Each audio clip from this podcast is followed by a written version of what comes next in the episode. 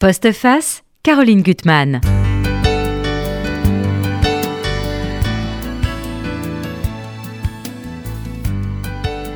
Partir vers l'ailleurs, mais pour y chercher quoi? Et au retour, comment raconter? Quels mots trouver pour dire l'expérience de l'autre? Aujourd'hui, j'ai deux invités que je vais qualifier, ils seront peut-être pas contents, d'écrivains voyageurs. On verra. Avec des expériences et des pratiques très différentes, mais ils ont beaucoup de choses en commun. L'amour des mots, le sens de la poésie et surtout la quête de l'humain. Jean-Paul Marie, Oublier la nuit, c'est chez Buchet-Chastel, avec cette photo, on y reviendra, que je trouve très belle et qui dit beaucoup de choses.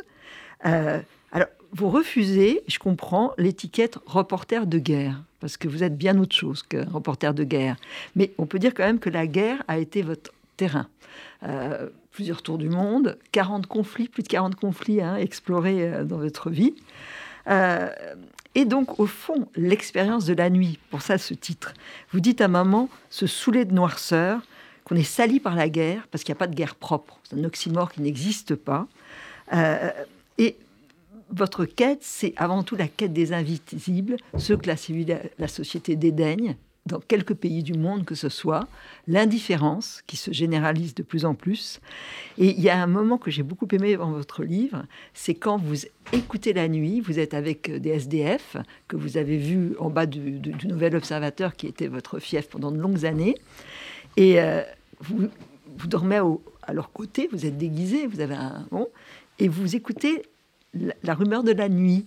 Ça devient une plainte. Et cette plainte, vous dites que c'est la même que celle que vous entendiez dans les camps de réfugiés euh, de mer qui euh, vous, montraient dans un, dans, un, dans un torchon les corps d'enfants morts, déjà flétris. Et que voilà, c'est la même musique qu'on entend partout.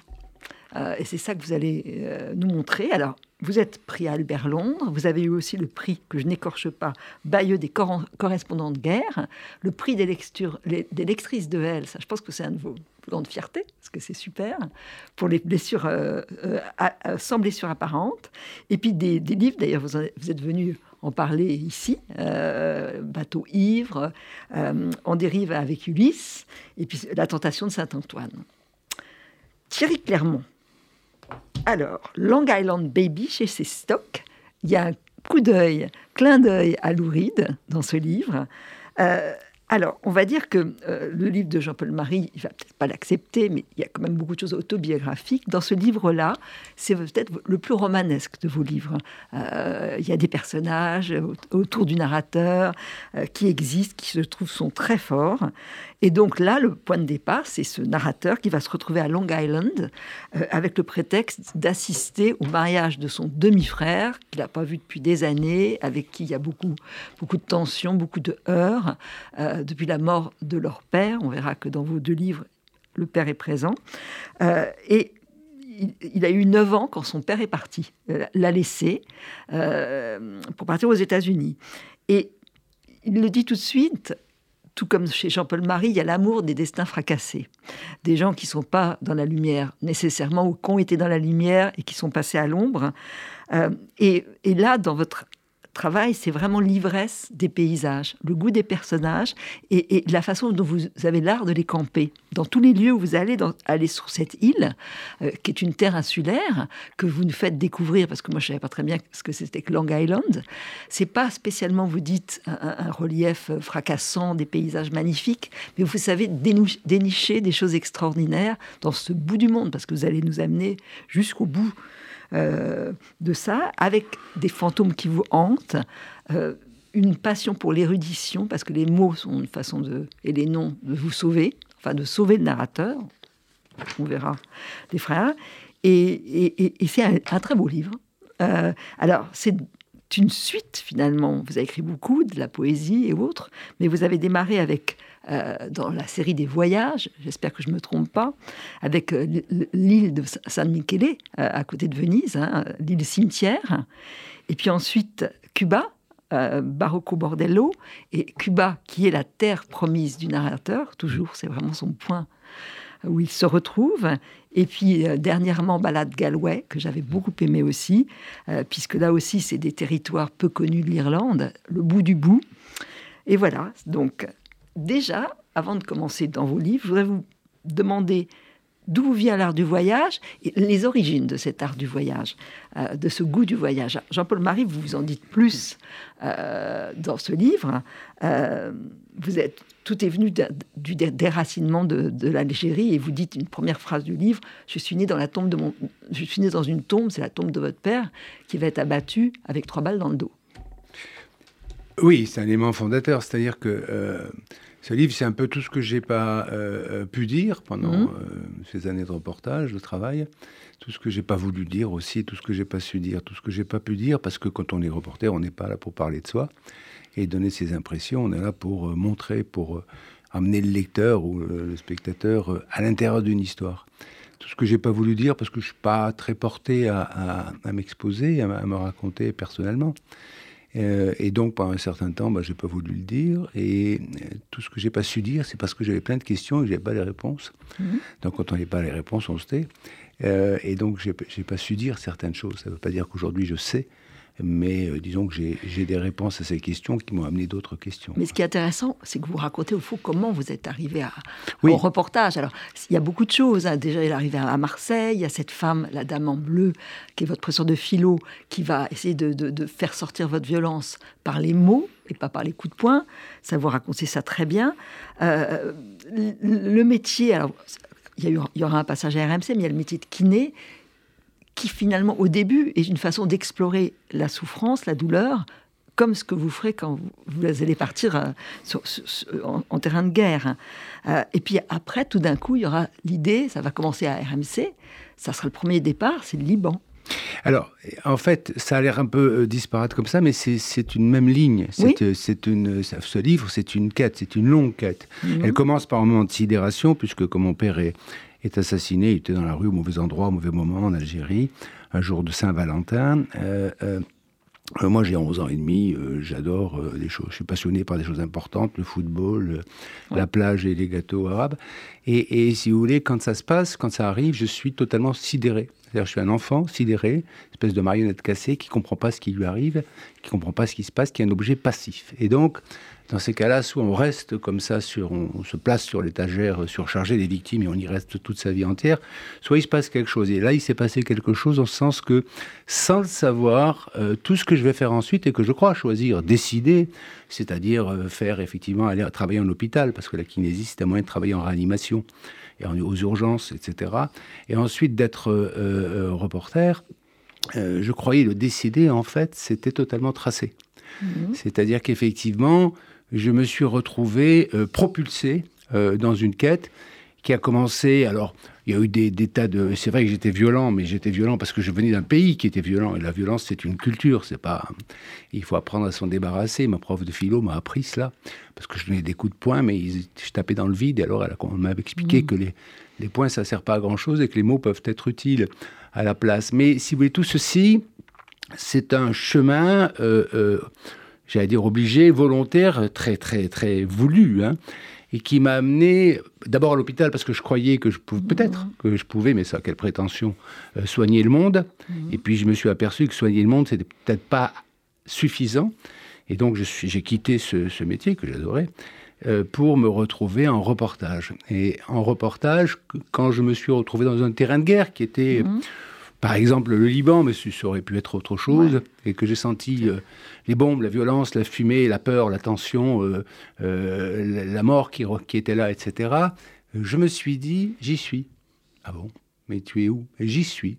Et en fait, j'étais dans un endroit où je retrouvais ce qui avait été l'Algérie de la guerre civile, c'est-à-dire j'étais dans le chaos de la guerre, et à partir de là, j'ai pu commencer cette quête qui était quoi? Qui était des questions très simples mais qu'il faut quand même arriver à, poser pour essayer de les résoudre. C'est-à-dire, c'est quoi la douleur? C'est quoi la violence? Pourquoi la violence? Pourquoi la haine jusqu'à tuer l'autre? Pourquoi la mort? Et qu'est-ce que c'est que cette chose qui rôde comme ça et qui peut nous tomber dessus d'un instant à l'autre et briser, faire exploser notre vie? Alors tout ça, ça a été un travail qui m'a amené peu à peu, c'est un travail de recherche qui m'a amené dans la noirceur du monde. Mmh. C'est pour ça que je suis pas un écrivain voyageur, parce qu'un écrivain voyageur, il voyage et à partir de là, il raconte des choses. Moi, j'allais quelque part euh, pour trouver des choses très précises qui étaient ce chaos primaire de la guerre dans lequel cette noirceur dans laquelle je, je pouvais fouiller. Je, vais vous, je vais vous citer, je suis sous de noirceur, on entre dans la guerre avec un but, une cause, on en ressort sali, brisé. Et ce que vous dites aussi qui est très intéressant, c'est que quand on écrit cela, on revit l'horreur. Donc c'est une sorte de cauchemar, peut-être pas le mot cauchemar, mais qui est en boucle. Avant d'être sous de noirceur, il faut déjà la, pratiquer. C'est-à-dire, moi j'ai fait mmh. ça, et à un moment donné, je, vous savez, on était dans une époque où il y avait le mur de Berlin était tombé, le Liban, l'Irak, la Syrie, l'Algérie, mmh. euh, Sarajevo, etc. Et j'en passe, euh, les guerres dans, du Golfe et tout. Mais si vous voulez, ce qui s'est passé, c'est que peu à peu, euh, j'ai commencé à avoir une espèce de frénésie Mhm. Et j'allais partout où, entre guillemets, il se passait quelque chose. Pourquoi la guerre? La guerre, c'est n'est pas quelque chose qui est excitant. La guerre, c'est quelque chose qui est intéressant, dans la, qui est même passionnant, parce que ça pose, c'est un espèce de grand théâtre tragique du monde. Quand vous allez dans un pays en guerre, vous êtes dans un endroit où tout mhm. se passe, où il y a un lieu, une action, euh, dans le même temps, le même moment. Enfin, c'est très tragique comme, comme, comme règle. Et en même temps, vous êtes dans un monde qui est à part. Il y a une chose qui est très importante. Par exemple, nous, ici, nous vivons dans ce qu'on appelle le monde du jour, ce que j'appelle le monde du jour. Qu'est-ce que c'est le monde mmh. du jour? C'est le monde où on peut se parler ainsi, où, on peut, les feux rouges passent au vert, où les voitures roulent dans la rue tranquillement, fenêtre baissée, et où les amoureuses promènent dans la rue. Mais on croit que le monde entier vit dans le monde du jour, que la planète mmh. entière est comme ça. Or, nous sommes borgnes, parce que tout à côté, pas loin, et de façon permanente, il y a le monde de la nuit. Le monde de la nuit, qu'est-ce que c'est? C'est un monde où, les, où les, euh, les feux rouges ont été explosés, où les voitures roulent très vite en évitant les projectiles, et où les amoureux, s'ils se tiennent la main dans la main, souvent sont à plat ventre sur le sol, criblés de balles.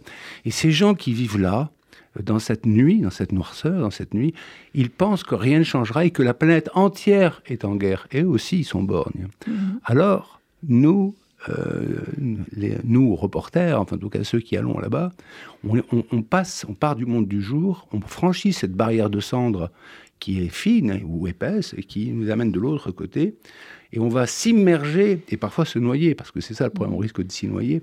Certains se sont noyés dedans, sont jamais revenus, mais on s'immerge dans ce monde pour s'en imprégner, et quand on revient, on raconte des histoires de nuit aux gens du, jour. Et effectivement, comme on ouvre les deux fortes, très grands, les deux yeux, ben parfois ça fait un peu, ça fait un peu mmh. loucher, quoi.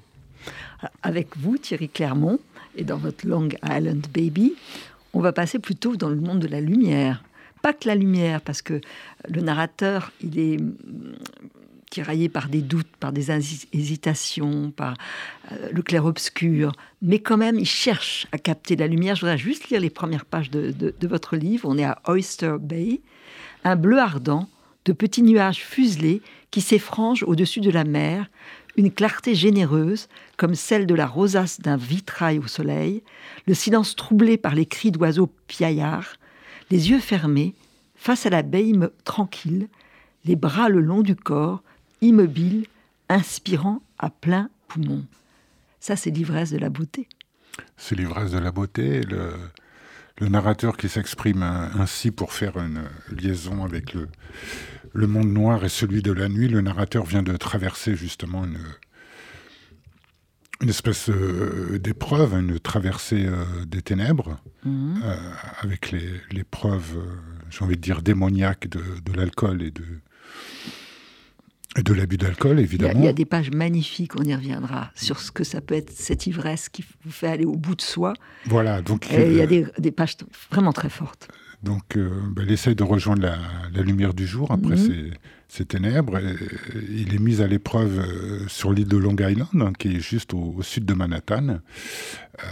c'est à 20 minutes en, métro, c'est très très rapide. Et, et, là, effectivement, sur ce lieu très très particulier euh, sur cette île. Il retrouve son, demi-frère après euh, des brouilles, des, malentendus, etc. Euh, autour de la figure centrale du père, mhm. le père qui a, qui a disparu. qui s'est exilé aux États-Unis. Donc le, le demi-frère du narrateur, le cadet, est en fait franco-américain. Et, ce père, qui est une des figures centrales du livre, même si elle est plutôt discrète, pour rebondir sur ce que vous avez dit, est hanté par la guerre, notamment mhm. par la, guerre d'Algérie.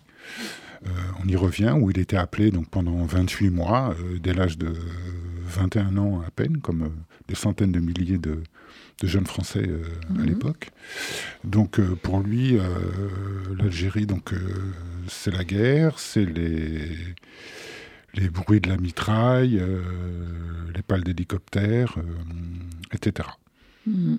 Ah, vous, ce regard, vous dites à maman, que finalement, vous avez il y a un modèle, c'est Garcia Marquez, qui n'est pas le plus grand des voyageurs, mais vous dites que c'est un voyageur, flâneur, observateur, viveur. C'est un, de vos modèles quand vous voyagez?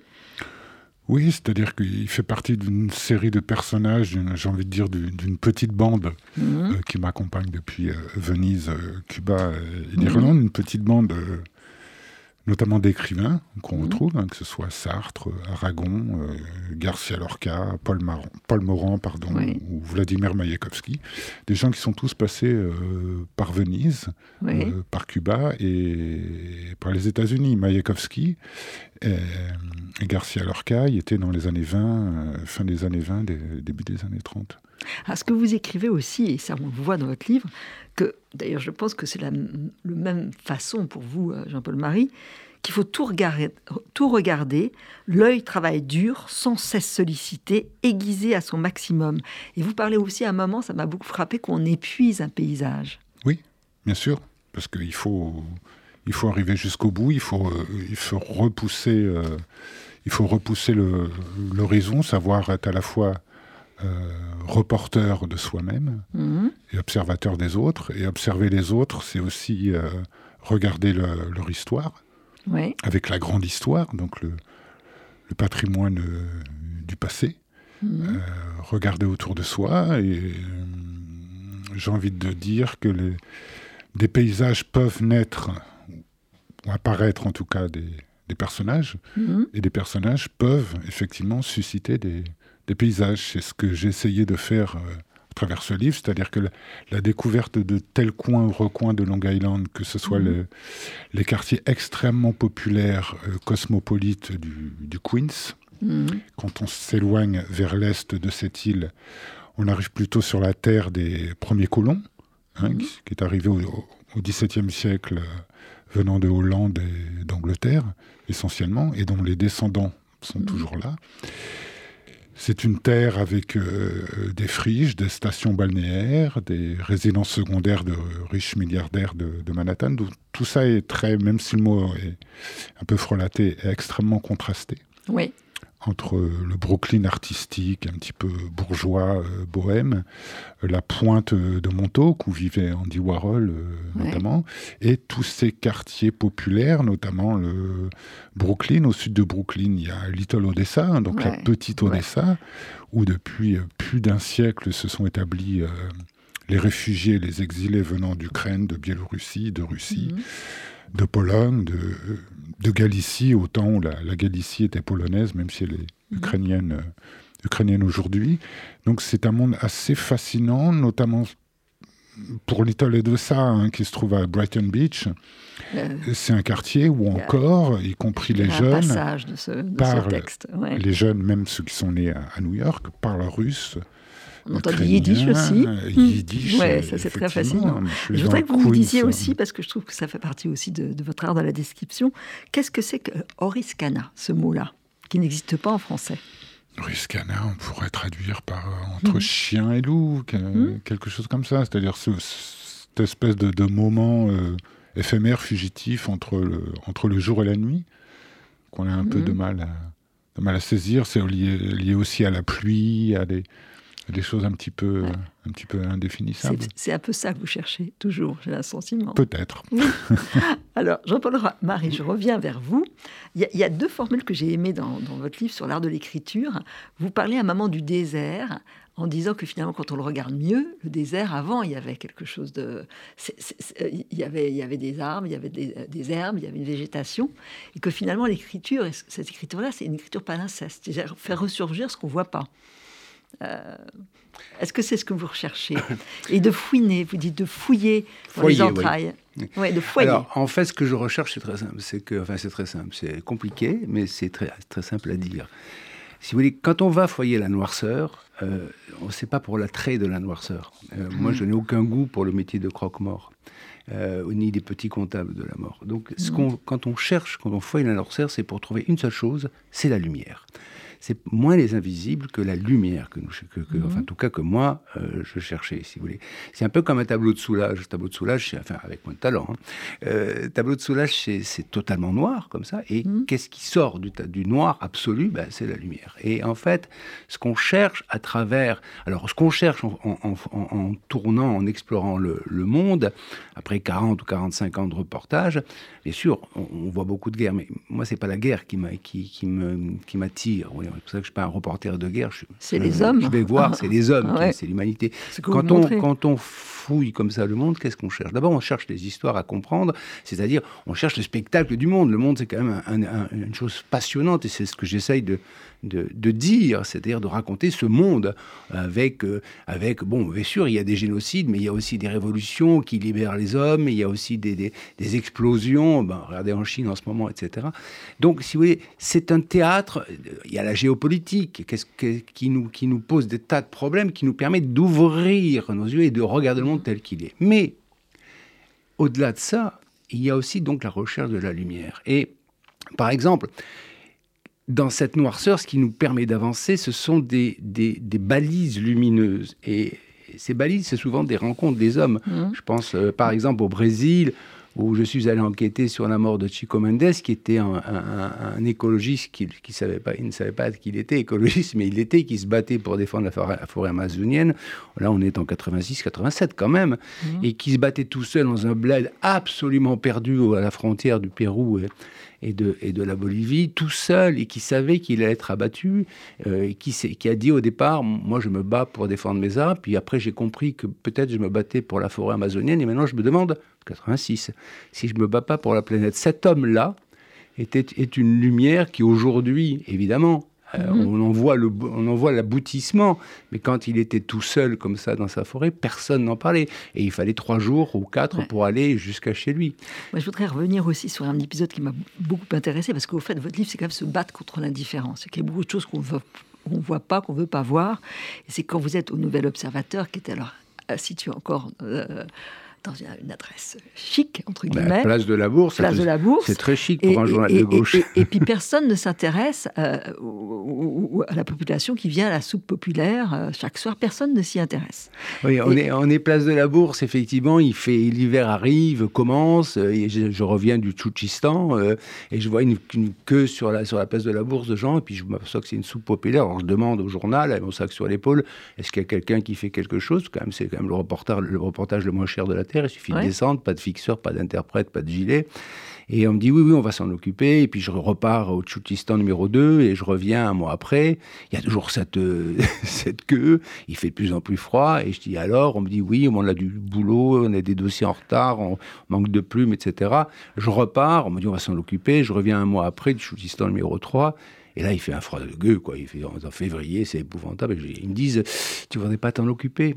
Alors je comprends que personne n'a très envie de battre ce pavé-là. Je remets mon en 4 à plus tard et je rentre chez moi. Je, ne me déguise pas. Hein. Je prends une veste, un bonnet. Je me déguise pas parce que c'est pas la peine de se déguiser pour être un SDF. Il y a pas de. Et donc je, je pars avec avec ces hommes-là et très vite, ben, je décide de partir avec 5 euros dans la poche et de, je passe un mois sans rentrer chez moi. Il y, a un personnage extraordinaire que vous allez croiser, c'est le, roi Jean. Ah ben il y a le roi Jean, oui. Mais là aussi on retrouve quand même qui il est. Le roi Jean, c'est un ancien euh, enfant soldat, donc qui a marché à la, qui a, en avalant euh, de la proto de canon et de la, et de la coke pour aller se battre. Donc on lui faisait avaler ça, oui. Oui, oui, bien sûr, et qui, qui est un, effet épouvantable et qui est donc a sûrement découpé des gens, hommes, femmes et enfants en morceaux pendant plusieurs années, puis qui a fini par s'en sortir et qui a sur le pavé de Paris et qui est toujours rayonnant de, de, de, joie et de bonheur. Tout va bien. Il me dit Oh, tu devrais aller, euh, tu devrais aller. Il y a, un, il y a un, refuge qui est pas mal. pas terrible, mais enfin, c'est pas mal. On peut, on peut manger et dormir. C'est en plus, c'est rigolo. C'est, la rue des Rentiers. Enfin, il, avait un humour fou comme ça. Mais moi, j'ai aussi rencontré un, un serveur comme ça qui travaille tous les jours, un travailleur ah intérimaire, mm. qui tous les jours va euh, à la gare de l'Est prendre sa, veste blanche, son pantalon, en essayant d'avoir un travail pour la journée. Mm. Alors quand il arrivait à avoir un travail de 2-3 jours, ben, il se payait un hôtel, puis quand il n'avait plus, se retrouvait sous les ponts, entre les rats et les cartons. Et c'est un homme assez extraordinaire. Et en fait, ce qui m'a frappé, c'est bien sûr l'extraordinaire proximité euh, que j'avais avec, euh, avec mes, amis de la rue, et puis le fait que, moi j'étais persuadé qu'on allait dire, ah c'est un imposteur, regardez, c'est un faux SDF, pas du tout. Euh, j'étais SDF, et dans le refuge où j'étais, parfois, ah, il y avait déjà... assistés, ça c'est épouvantable. on nous appelle messieurs les assistés. Il n'y a, pas de drap, et des matelas qui sont mais honteux, ah ben, avec de vomi, de, sang, de merde, etc. Mais ce qui était incroyable, c'est que dans ce refuge-là, il y a des gens avec des mallettes, euh, des attachés de caisse et des cravates, des gens bleu travail qui sont là et puis qui n'arrivent pas à trouver un, logement.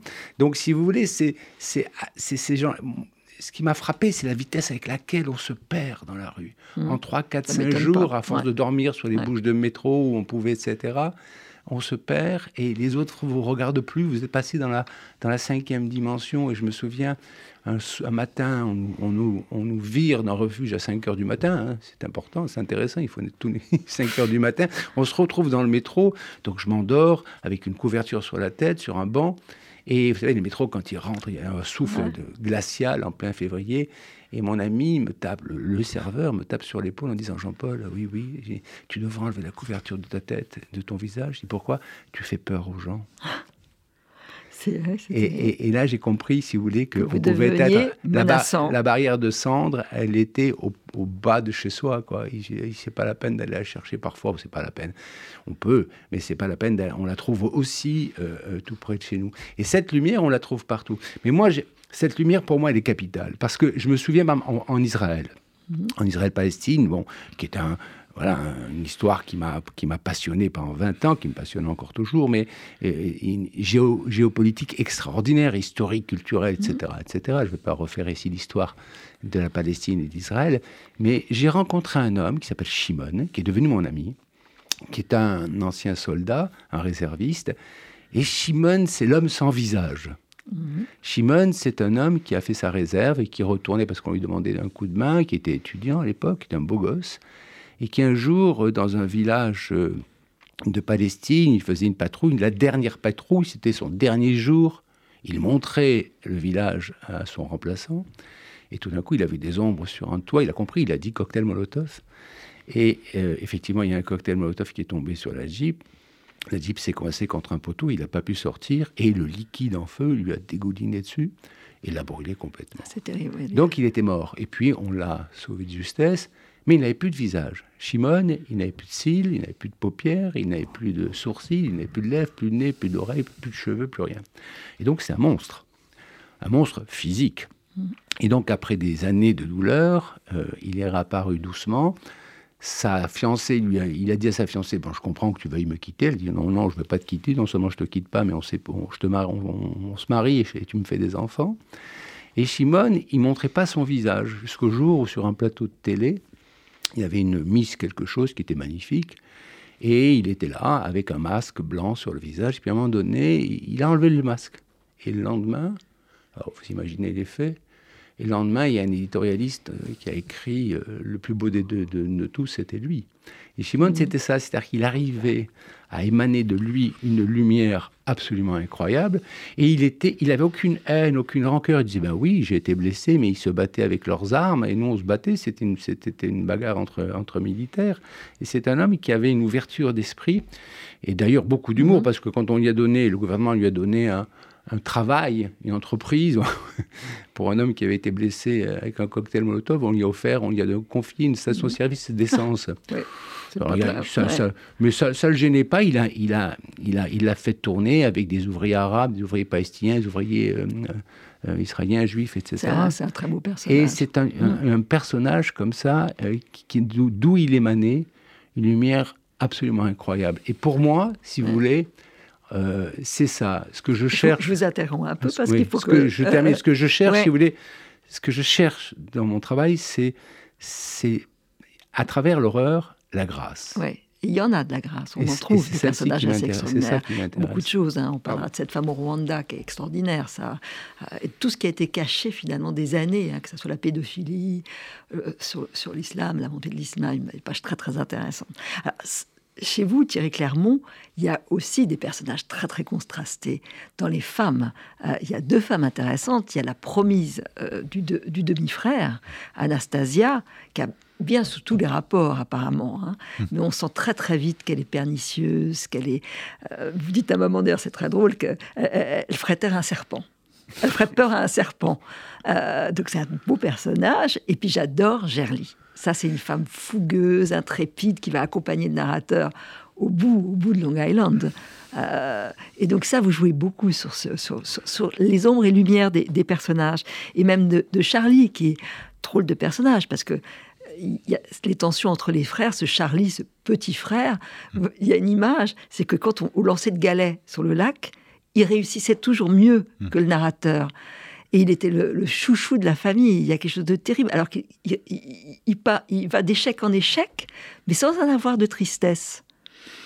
C'est un beau personnage, Charlie aussi. Oui, c'est un, c'est un personnage à la fois contrasté, mais surtout, euh, surtout déraciné. C'est ce qui m'intéressait en fait. Mmh. Euh, le, narrateur, en fait, lui, est déraciné de lui-même. Hein, mmh. il, est un petit peu perdu. Euh, son demi-frère Charlie est franco-américain. Il a vécu en Estonie un peu partout. Où il a rencontré Anastasia. Euh, voilà, où il a rencontré euh, Anastasia. et sa cousine euh, Gerly, ou, ou, Gerly plutôt, qui ont eu... Dont, les parents sont morts dans un accident, enfin dans un naufrage de ferry, pardon, au large, au large de, de la Finlande. Mhm. Donc ces gens-là se retrouvent sur une terre du, Nouveau Monde, une mhm. terre très très mélangée.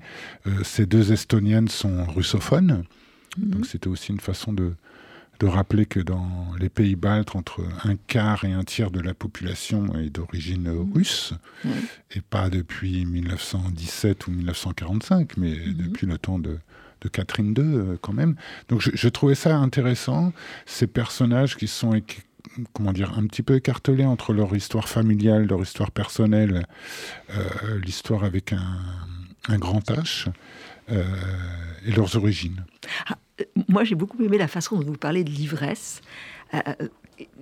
Bon, puisque vous le racontez, le, narrateur sort du cure de désintoxication, il essaye de retrouver un esprit clair, désencombré, détaché du rhum euh, diabolique, et, en même temps, il parle de l'ivresse que l'alcool pouvait lui, lui, procurer, aller au bout de soi, complètement aller au bout de soi.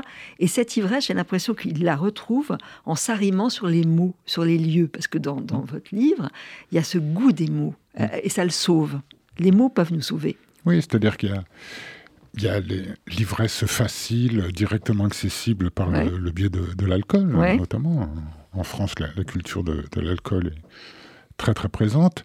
Et euh, en fait, peut-être qu'inconsciemment, il s'est souvenu de la, de la formule ou du constat de, Baudelaire, c'est-à-dire mmh. qu'il faut être toujours ivre, mmh. mais euh, qu'on peut être ivre euh, également de vertu. Et c'est quelque chose qu'il n'avait pas compris quand il était adolescent qu'il a découvert euh, Baudelaire. Mhm.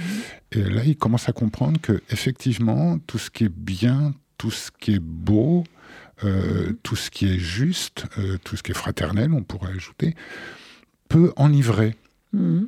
C'est-à-dire euh, transformer à la fois la, vision et l'état d'esprit euh, de l'homme vers quelque chose qui l'élève, alors que l'ivresse de l'alcool le, plombe, comme on dit aujourd'hui. Mais là, il, s'étourdit euh, avec la beauté, avec les mots c'est une façon de s'étourdir aussi. Mais oui, parce que qui dit, qui dit ivresse dit, vertige.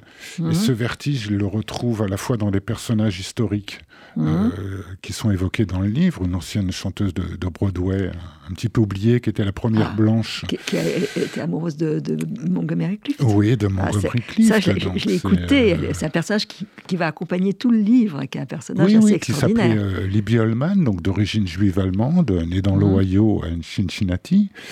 Et qui, euh, dès le début des années 30, était la première blanche à chanter du, blues. Avec un pianiste et un guitariste noir. Donc, euh, quand elle montait sur scène euh, à l'époque, c'était la, fin du temps de la prohibition. Avec ce musicien, même à New York, c'était plus que c'était plus que scandaleux. Mm. Voilà. Alors, je vais dire, lire quelques petits extraits, mais pour montrer l'espèce de, de, folie des, des, lieux. Alors, ils sont très différents. Il y a euh, bah, au bout Hampton Bay, c'est Hampton Bay, je, sais pas. ça, j'ai beaucoup aimé. C'est la région des Hamptons. Des Hamptons, où il y a des très préservé. C'est très euh, comme si c'était déchiqueté. Ça, vous le dites ça sans habitation, c'est très beau. Comme ça, Et puis à côté, à côté de ça, il y a des espèces de, de, surabondance de, choses dans les, dans, dans, les rues. Alors vous, vous, parlez par exemple du, parc arboré d'Océana et près du Millennium Theatre. Hmm. Et là, bon, on voit euh, sous enseigne Netcoast, les, les trottoirs sont encombrés de caisses entrouvertes, de cajots offrant leurs pastèques énormes, leurs choux gras, fenouilles bulbeux, spaghetti squashes, butternut squashes, honeydews, clayettes débordant de tomates, d'épis de maïs, de pommes jaunes, rouges, vertes, de cartons de bouteilles de bière Baltica. Sur les étals et les éventaires, des pyramides d'oranges et de citrons, des poissons, poivrons en vrac, des kumatos et des papayes, d'autres denrées charnues.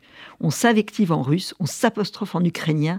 Une jeune fille hurle dans son téléphone Souka Petite pause. Je crois saisir un ou deux mots en yiddish, un autre en espagnol, pardon pour mon accent, Davai Pachli, Dos Korovo, Nos Vemos, Gurnisht les oreilles me bourdonnent, l'air est saturé, j'ai chaud, trop chaud, direction l'océan, et remontant la sixième à l'ombre étroite des bâtiments à peine fraîches. Et puis il y a aussi le quartier juif qui est assez extraordinaire que vous décrivez.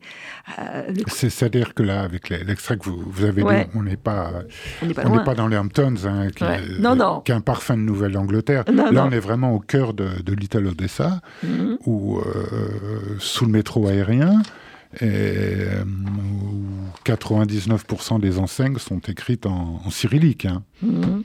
C'est une petite euh, république, d'ailleurs, comme le, le, quartier juif qu'il y, a dans le Queens. Hein. c'est à peu mhm. près au niveau de la 63e, 63e euh, avenue, où là, c'est une succession d'écoles, d'épiceries cachères, de supermarchés, de synagogue. Enfin, on ne sait pas où on est alors qu'on est en métro, aller à 40 minutes de, de Manhattan. Et c'est un monde absolument, absolument fascinant. Vous, avez tous les deux cette capacité à absorber les lieux, à, les faire vôtres. Bah, il faut savoir regarder, il faut être attentif, ouvrir en grand ses oreilles, parler aux gens. Euh, savoir les écouter. Pour moi, c'était un vieux veilleur de nuit euh, dans mhm. un hôtel. C'était une serveuse euh, dans un bar-restaurant. C'était un, marin-pêcheur, fils de marin-pêcheur, mhm. arrière-petit-fils de chasseur de, baleines. Voilà, donc c'est des gens qu'on rencontre, qu'on écoute. C'est une conversation qui peut durer trois minutes, qui peut durer deux heures. en fait, il y a aussi là, j'aimerais bien que euh, Jean-Paul vous parliez un petit peu de l'art, de, de ce qu'on peut ressentir avant, avant que les événements jaillissent. Par exemple, quand vous allez parler de cette euh, manifestation en 92 des barbus, mm. là vous êtes euh, aux fenêtres, vous ne savez pas très bien ce que, qui ils sont, mm. euh, voilà, et vous montrez comment cette, ça va gangréner très très vite le, oui, monde. si, si, vous voulez, le fait, l'intérêt d'avoir passé 40 ou 45 ans, c'est de voir les choses évoluer. Donc on a mm. vu l'islamisme monter, on l'a, on l'a vu c'était une petite manifestation à ce moment-là. Oui, c'était une manifestation, mais moi je revenais d'Algérie, donc je savais ce qui se passait de l'autre côté. Donc on, peu à peu, on arrive à analyser ce qui se passe. Et effectivement, moi j'ai mm. suivi, j'ai travaillé sur l'islamisme, et d'ailleurs ça fait tout un chapitre du, du livre. Ouais, qui est très euh, intéressant. Pendant, pendant comment plus de 30 ans. Montrer la, tactique des frères musulmans, comment ils portent Il faut démonter un peu ce que c'est l'islamisme, mm. et on, voit bien les, les, méthodes. Mais si vous voulez, quand vous disiez la capacité à absorber les choses, en fait, je crois que c'est plutôt la capacité à se laisser absorber par les choses. C'est-à-dire que moi, Mm. ce que j'aime beaucoup, enfin, ce qui me, ce qui m'intéresse, c'est de me laisser, de m'immerger. Vous savez qu'on peut pas parler de l'eau de mer tant qu'on n'a pas pris un bain, quoi. Et mm. euh, plonger dans, dans, dans, un monde extérieur, se laisser absorber. Une fois qu'on en est imprégné, qu'on revient, quand on écrit, ça ressort tout seul, mm. quoi. Et, et, et le, le, noir et, le clair, l'horreur et la lumière. Et si vous voulez, par exemple, si je prends l'exemple de, du génocide au Rwanda, qui est quelque chose d'absolument incroyable, qui était un enfer sur Terre, mais un véritable enfer mhm. liquide, solide, glaiseux, etc. Tant que vous n'êtes pas dedans, vous pouvez pas ça, vous pouvez pas dire ce que ce que ce que c'est. Donc une fois qu'on est imprégné de tout ça, et si à ce moment-là on voit un homme et comme je le raconte le général Roméo Dallaire, par exemple, qui commandait les troupes de l'ONU, qui se, met, qui se dresse contre le génocide avec quelques centaines de bonhommes et quelques véhicules à moitié pourris. C'est, on, voit cette lumière qui sort comme ça de, l'enfer, et c'est un homme qui a été brisé par mmh. ça, qui s'en est remis. Mais si vous voulez, c'est ça qui est, qui est important. L'important, c'est de plonger. Et tout le livre, c'est ça. C'est-à-dire, en tout cas, c'est assez d'être cela, c'est-à-dire de plonger dans, dans, dans, le monde qui est là, qui nous entoure, le monde vrai.